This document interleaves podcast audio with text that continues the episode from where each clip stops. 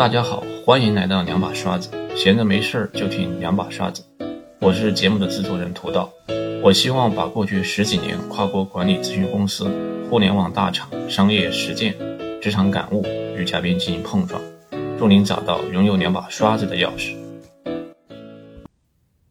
各位听友，大家好，我们到了新的一期。这一期呢，我们的形式跟之前有所区别。我想这一期就由我一个人以单口的形式，跟大家分享一下二零二一年我的总结，以及对二零二二以及未来我个人的一些观察和思考。总体而言呢，我的题目我觉得还是给一个核心的主题，就是以反脆弱性来迎接未来更大的不确定性。那这是我想跟大家分析的一个主题。我们都知道，二零二一年呢，其实是二疫情常态化的第一年。我们其实已经习惯了跟疫情、跟病毒共存，没有了那么多的恐慌和不安。然而呢，我们感受到的二二零二一年最大的一个不一样，就是有一张有形的手正在以其独特的方式对我们的经济社会进行了纠偏。过去一年呢，应该是国家宏观调控对于个体和企业，我自己感觉影响感知最大的一年。我们。对过去的一年的这个政策做了一个简单的梳理。在四月份的时候，大家记得很清楚，国家宣布了阿里的垄断的行为，并处以了一百八十二亿元的罚款。到了十月份呢，美团也被罚了三十四亿元。所以我们会看到说，整个政策所到之处，基本上头部的互联网大厂，它的股票其实是直线下跌的一年。所以到现在为止，我们看阿里的市值。呃，基本上在三千多亿美金，较最高点其实已经腰斩了一半多。那随后呢，在十一月份呢，整个国家的反垄断局也正式挂牌成立。在四月份呢，还有一个政策，就是房地产的调控策政策加码到学区房，就是我们会发现历史上第一次有这么精准的房地产的调控政策，基本上是任何一个城市只要你冒头，那基本上就会被打下去。五月份呢，国家决定实施了三胎的政策以及配套的一些措施，这是我们觉得从二零一五年十二月份宣布二胎政策之后的又一重大的一个变化。六月份呢，快手宣布取消大小周，反内卷其实正式开始，随后字节、美团也会相继取消宣布大小周。我在会在接下来的分析中也会跟大家再详细去谈一下反内卷这三个字。七月份呢，同城生活破产，然后呢，实惠团、诚信优选等，在这个社区团购这个领域也是收缩战线。我们会发现，整个的社区团购其实经历过热、冷、又热又冷，然后来回波动的一种变化的趋势。但不管怎么讲，现在的社区团购其实温度已经明显的下降。七月份呢？呃，双减的重磅政策其实发布，那这个其实是在今在去年呢，其实影响了一个非常大的变动，就是从七月份开始，国家开始了半年的教育行业的整顿。呃，九月份呢，工信部发布这个指导，要求各个互联网平台解除相互屏蔽连这个链接，急速发展的二十年的互联网行业，终于迎来了实质性的互联互互互通。十二月呢，国家税务总局。查了这个薇娅偷税漏税的这个情况，并处以十三点四亿元的罚款。所以我们会发现，总结过去一年有这么多的跟数字化领域相关的一些政策，然后接下来可能就影响我，就引起就是我的第一个就是关于这个方面的一个思考，就是自由与干预的质变。我们知道，改革开放的四十年，其实中国的整个的市场经济其实一直是按照大市场、小政府的这么一个协作模式在运行。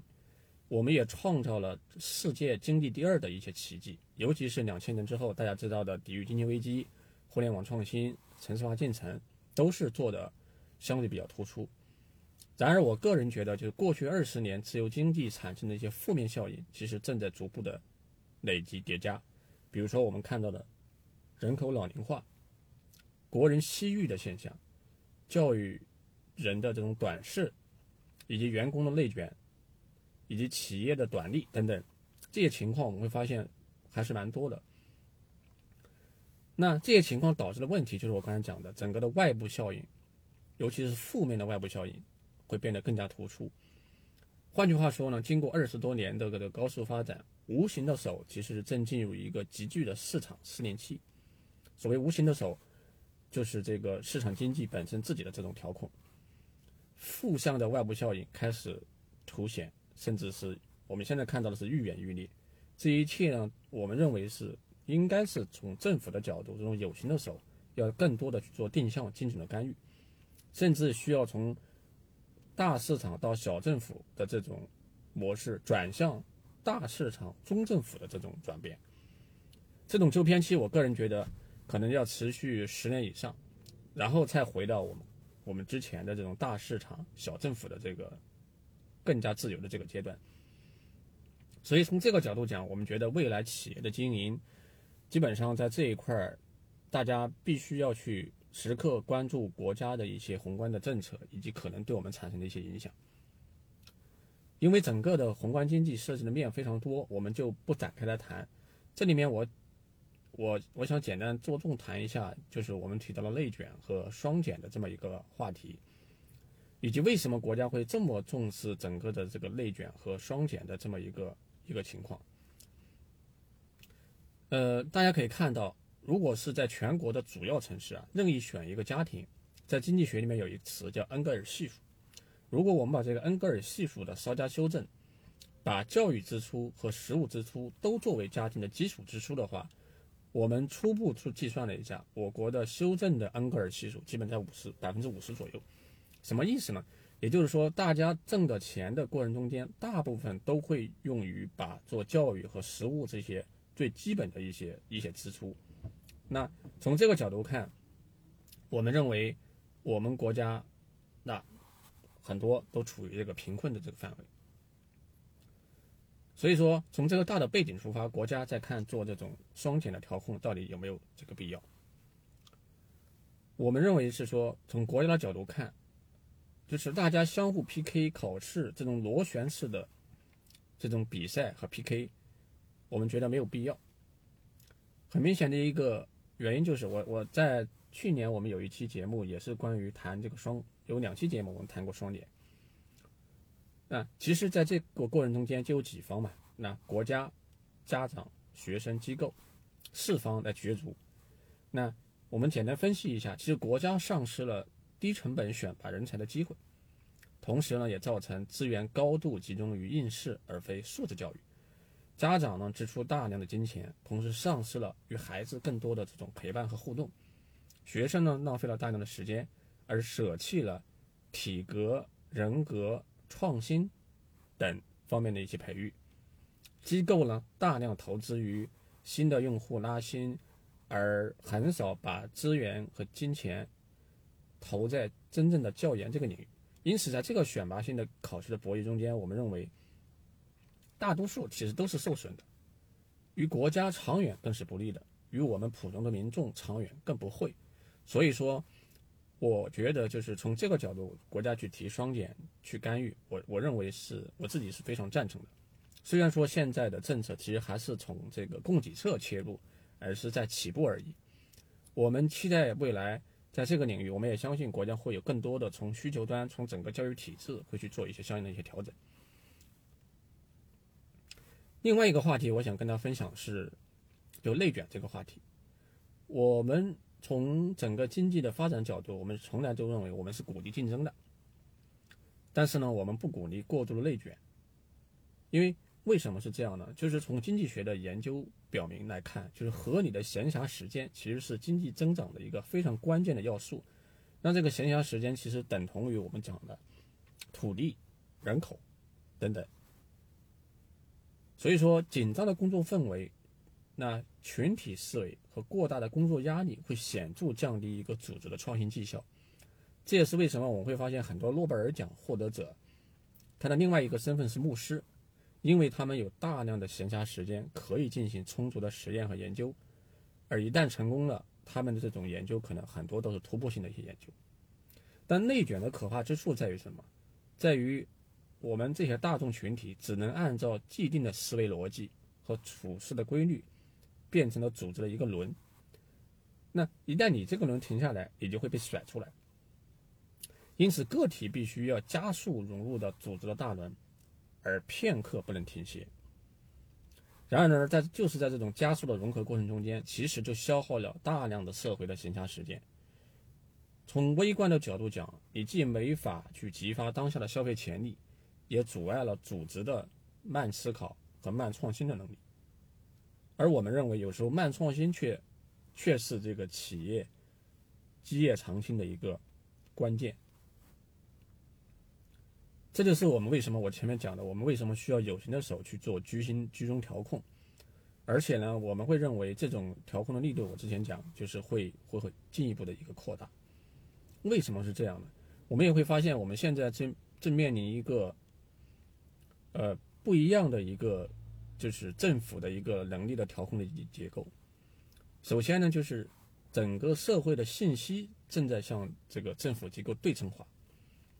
因为历经二十年的发展，信息的基础的网络、数字化的技术以及决策的模型正在这个快速发展和普及，这不仅大大支撑了政府决策的信息支持。另外一个呢，就是懂业务、懂数字化的复合型人才，其实我们觉得在加速向政府转移。我们国家各级的机构的人才的密度，其实也是正在迎来质变。我们每每年几千万的这个公考大军，其实就是一个很好的一个说明的。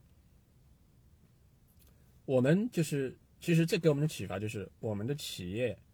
或者个人需要在合理的预测范围内，逐逐渐的去适应这种调控的节奏以及监管的力度，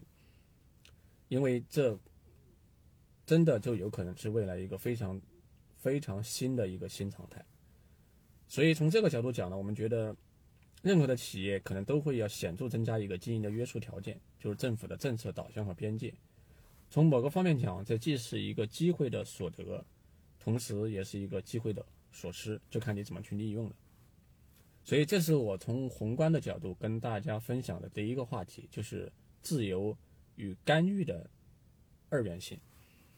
第二个，我想跟大家谈一谈，就是我们一直说产业互联网和消费互联网，我们谈一谈就是呃 to B 与 to C 的这个二元性。其实，在二一年，我们会发现有一个点，就是国内的在调控之前，其实整个的阿里、腾讯自己啊，其实从全球角度看，确实是在比较靠前的，已经走在了非常靠前的一个位置。但是在这个背后，呃，我们稍微做了一个研究，有一家公司其实正在，或者是。已经在某个时点赶超了苹果，站在了全球这个市值第一的高度。是谁呢？就是这个微软。那这家公司其实我们做一个简单的回顾。呃，一九九九年的时候，正是这个我们国内互联网像阿里啊、像腾讯，其实他们成立的年头。微软呢，它站上了它的巅峰，大概市值是六千亿美金的时候，也就是在一九九九年。但是此后的十年，微软的态势都是逐步滑落的，在互联网、移动互联网和云计算这些领域，基本上节节败退，市值呢是一再缩水，持续下滑。到一四年，新任的 CEO 就是现在的 CEO 纳德拉上任的时候，仅剩了三千亿美金，这跟当下的阿里差不多。但是呢，我们会发现一件事情，到二一年的时候，它的市值。曾几次超过苹果，登顶了全球市值最高的公司。到现在为止，它的市值，呃，大概在两点五万亿美金的这个左右在徘徊。大家会想到底为什么有这么一个质的一个突变？这很大程度是取决于它的一个非常特别的业务，就是云计算的业务。其实我们刚才讲，它其实之前是节节败退的，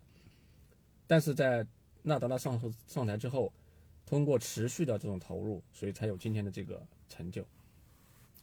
它的这个云计算业务啊，其实是零六年就已经开始做了，但是到一四年的时候，才有几百万美金的收入，是当时亚马逊的百分之一的这么一个规模。所以我们就会发现，从零六年到到二一年，基本上是十五年的一个时间，亚马逊受益于这种云的这种业务，才会有今天的这么一个。就市值登顶的一个一个非常理想的一个结果。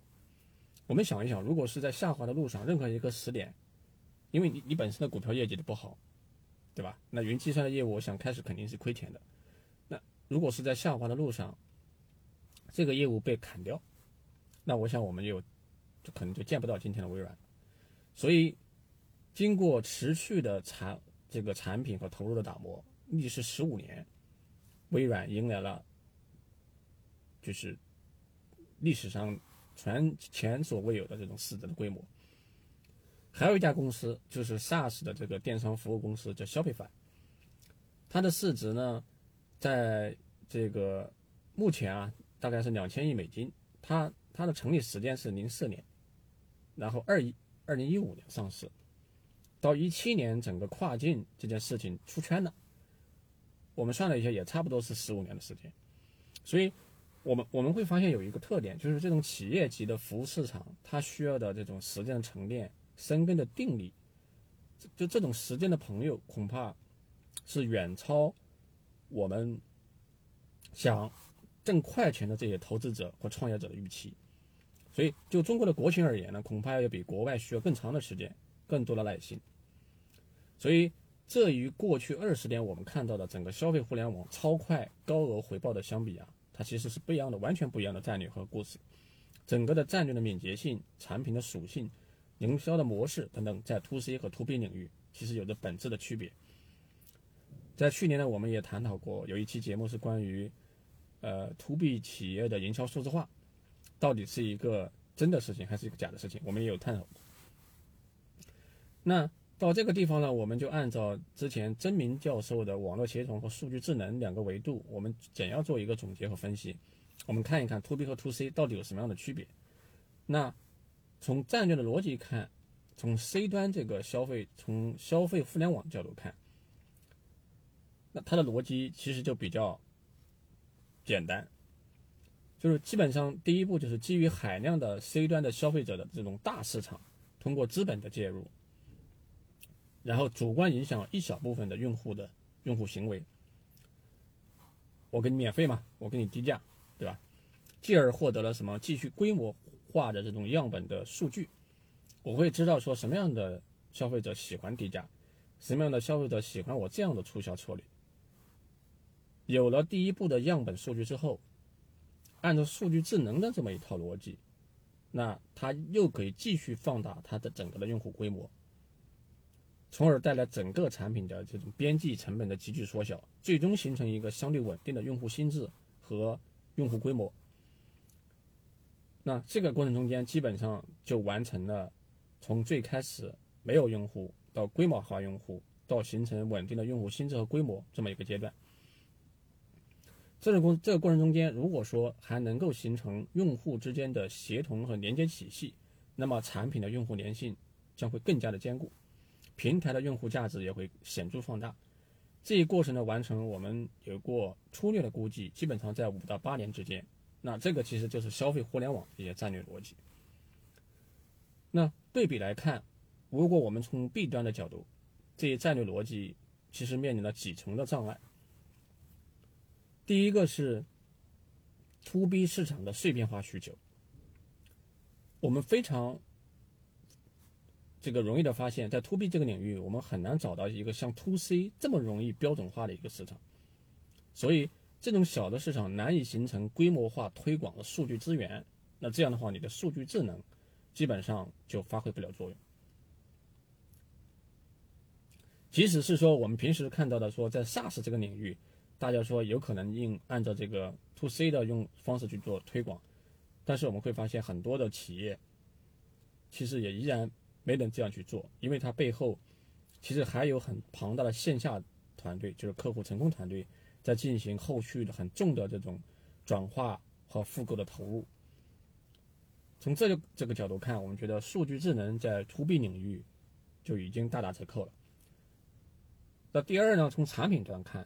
就虽然中国是世界上最大的制造国家，然而现实是很多企业基本处于创一代向创二代接班的阶段，自下而上的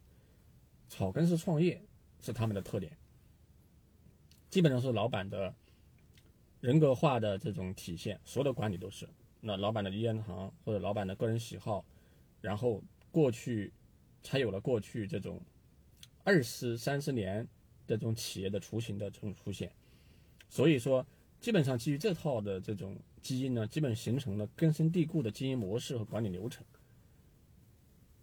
他们的需求往往显著差异于我们通常讲的最佳实践也好，标准流程也好。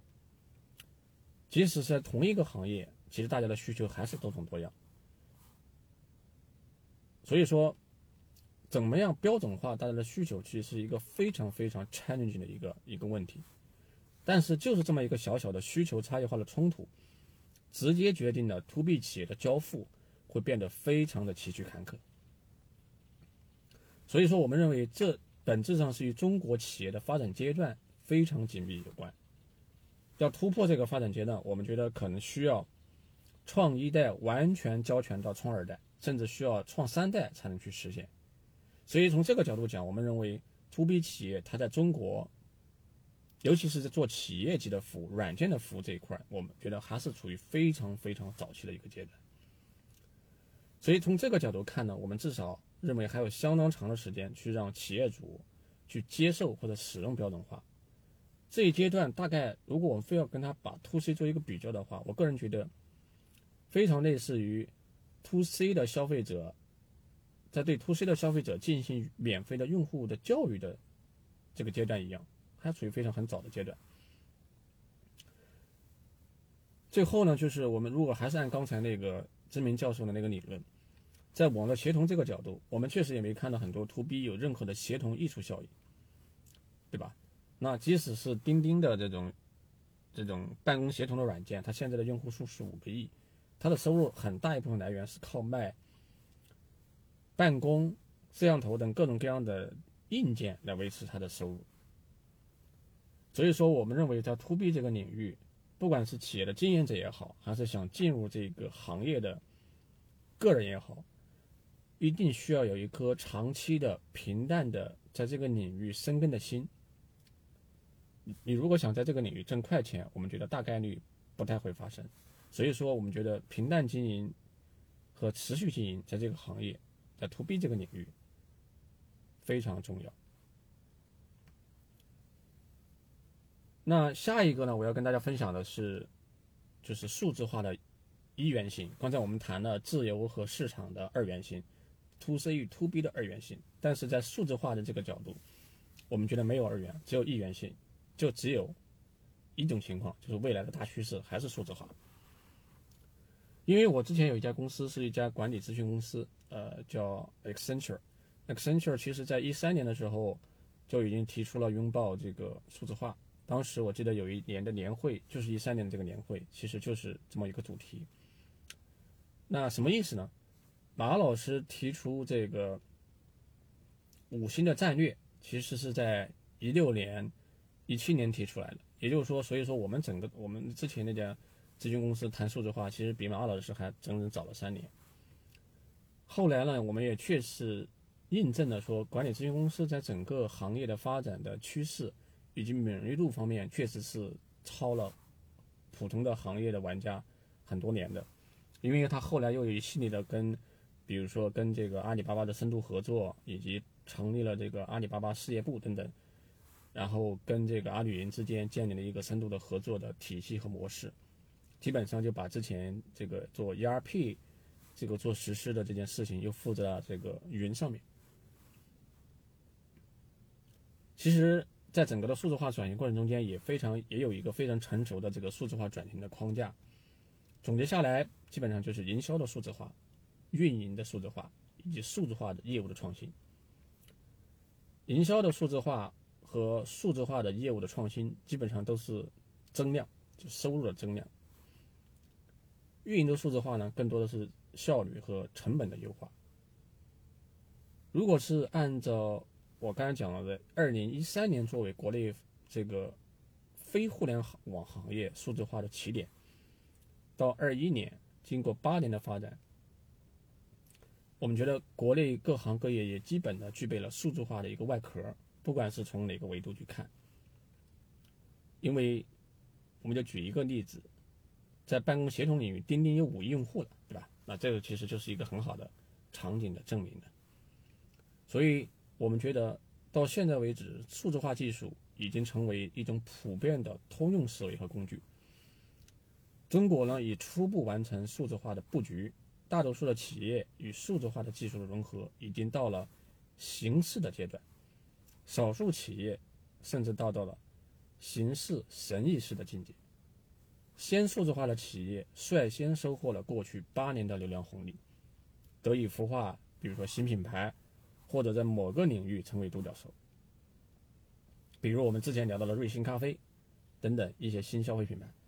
亦或整个公司的经营的组织的效率得以脱胎换骨。比如说中国平安，如果大家研究过中国平安，你会发现它下面有一批基于数字化、数字技术和传统行业结合出来的很多的一些这个这种公司，比如说呃做健康的。之前我们做房地产的，虽然不成功等等这种公司，我们觉得就是整个中国数字化的完成的布局的完成，它带动了整个社会资源的结构性的变化。具体表现在哪地方呢？那第一个就是说，随着传统大厂的这种天花板的到来，以及第一批的这些打江山团队三十五岁。按他们的理解，对吧？老龄化到来了，整体上呈现人才净流出的这种局面。这跟以前，比如说阿里也好，腾讯也好，人才它是有进有出，而且是高频的。但现在我们会发现，有这种人才净流出的可能。最近我们看到的各种各行各业的这种大厂，它的这种裁员，对吧？所以会向社会输送大量的经验丰富。懂技术、懂擅长数字化思维的人才，那这些人才流入到行业中间、社会中间，他会要加速传统行业的数字化转型。所以在这个过程中呢，哪些企业能够率先兜住这批人才，并提供其施展才华的平台，就有可能在后续的这种数字化进程中取得重要的人才先机。这一点大家可能不是特别有感觉，因为。我我自己是跟很多这方面的人去聊，很多大厂的人也想出来，他们去了，他们其实想去传统行业，他们其实是想过一种有别于互联网大厂这种内卷九九六的生活的状态。那所以说从这个角度讲，这可能是很多的传统企业他去弯道超车的一个很好的一个机遇，因为人才来了嘛。另外一个变化就是从技术本身来看，就是数字化技术会更加的平民化。我们所说的云计算、大数据、物联网、移动互联网等等，那这个其实是要比以往任何时候都更加的普及。大家想想看，如果你有一个数字化转型的意愿，或者是有一个相关的需求，一定会有很多大批的大厂带着他的方案去找到你，对吧？你想投流量，那抖音。微信会找你，你想做运营数字化转型，你想做供应链转型，同样会有大批的相关的厂商去找到你。所以，我们认为有了人才和技术的加持，未来的机会就会逐渐的会更清晰的浮出水面。但是，我们会认为未来大概率不太会有诸消费互联网这么一个大的、庞大的一个大的机会。但是呢，小而美的这种机会却比以往的时候会更加的多。为什么会这样？第一呢，我们会发现，就是从这个消费者的角度看，Z 一代其实在逐渐的成长，零零后其实也毕业了，所以按照之前品牌商和专业公司的调研和研究，这些人的需求其实很碎片化，而且不可捉摸，品牌的忠诚度对他们来讲，就基本上跟之前完全不一样。加之我们现在又面临了一个多样化的渠道平台，抖音也好，微信号也好，公众号等，完全平台太多了。无论从哪个角度切入，都是一个一开始便有一个，便是一个这种碎片化、有门槛的一个生意。所以说，大家可以想，如果大象想去踩死你，是不是很难做到？但是你去叮别人一口。其实是反而更加容易的。举一个例子，比如说你如果想在消费领域去创业，那你就不要抓很多的消费群体，我就刻画出一个非常细分领域的一个消费画像，在这个领域你去去切入，同时呢大厂又看不上，那你就反而有可能活下来，对吧？第二个呢，就是从 to B 行业来看，我们前面讨论过，就是你要想去快速攀登一个高峰，那基本上不太可能嘛。那所以说，在 to B 这个领域，更是存在着说。我选择一个小而美的这么活动的方式，我就拼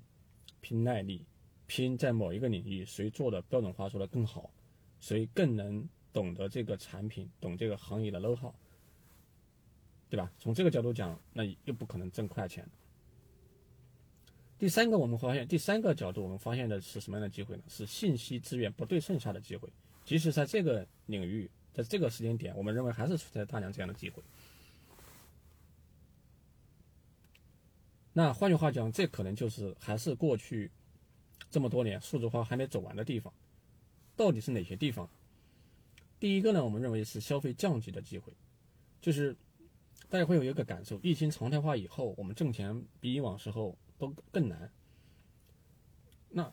消费者喜欢这种便宜、有性价比的产品，这个真理是永远不变的。所以说，你通过什么样的渠道去触达一个最广大的长尾群体？给大家提供有性价比的产品，或者是换句话说，用低价把现在的产品全部再做一遍，是不是就有可能是一个机会？另外一个就是区域的这种机会，比如说我们说了出口，之前我们也谈过出口的跨境电商，前面我们说的 Shopify 国内的虚印，包括 Lazada、像 Shopee 等等这些跨境的电商，包括字节。又做了一个新的跨境电商 APP，对吧？那其实大家都看到，在跨境出海这个领域，还是存在很大的一个一个机会的。包括我们出海，我们之前也谈到我们的出海社交的机会。换句话说，只要是中国在世界供应链的比较优势还存在，那么出口跨境的机会就还在。说白了，这其实就是中国被验证过的数字化的技术，复制到世界上还没有被数字化的地方。如果这个地方过程中间还有一些，比如说人力等生产成本的比较优势，那么毫以为这就是可以一个进行持续深耕的赛道。所以谈到这个地方，我们认为，我就谈了这个我自己对于未来以及二零二二的一些主要的一些观点。最后再做一个总结吧，就是说，经过这次疫情呢，我我个人最大的感受就是这个世界。其实真的是蛮脆弱的。如果大家读过这个《反脆弱》这本书，你就会知道，就是因为整个社会的数字化的技术，大家连接的更紧，但一旦遇到某一个突破性的灾难，大家反而会变得更脆弱。到今年的这个二月份，其实疫情马上整整两年。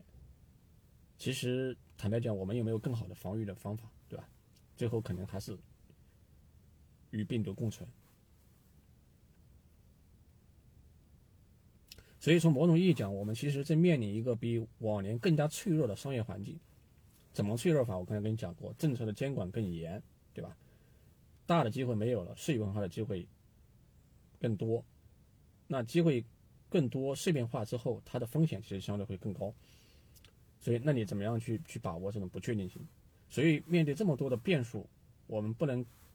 苛求精准的预测我们的未来的变化。但是你怎么样基于你变化有应对的举措，构建你反脆弱的战略和能力，恐怕我个人觉得是，不管是企业也好，还是个人也好，都是大家不得不去思考的一个命题。在《反脆弱》这本书里面，就是说，一个杯子看着很好看，也很坚固坚硬，但是啪掉地上，这个杯子就没有了，对吧？但是一个猫从九层楼上下来，那依然可以活得活蹦乱跳。所以，做好看、干净的杯子其实并没有什么用处，有九条命的猫反而变得更加的这个关键。所以说，在整个过程中间，我们希望是说，任何的个人和企业，就有如蒲公英一样，环境在变化，把你带到什么地方，你就能在这个地方生根和发芽。我们觉得，你就是有反脆弱的能力，你就能够在未来活下来。所以这也是我自己以及对所有我们的听友在二零二二一个最大的祝福和期待。好，谢谢大家。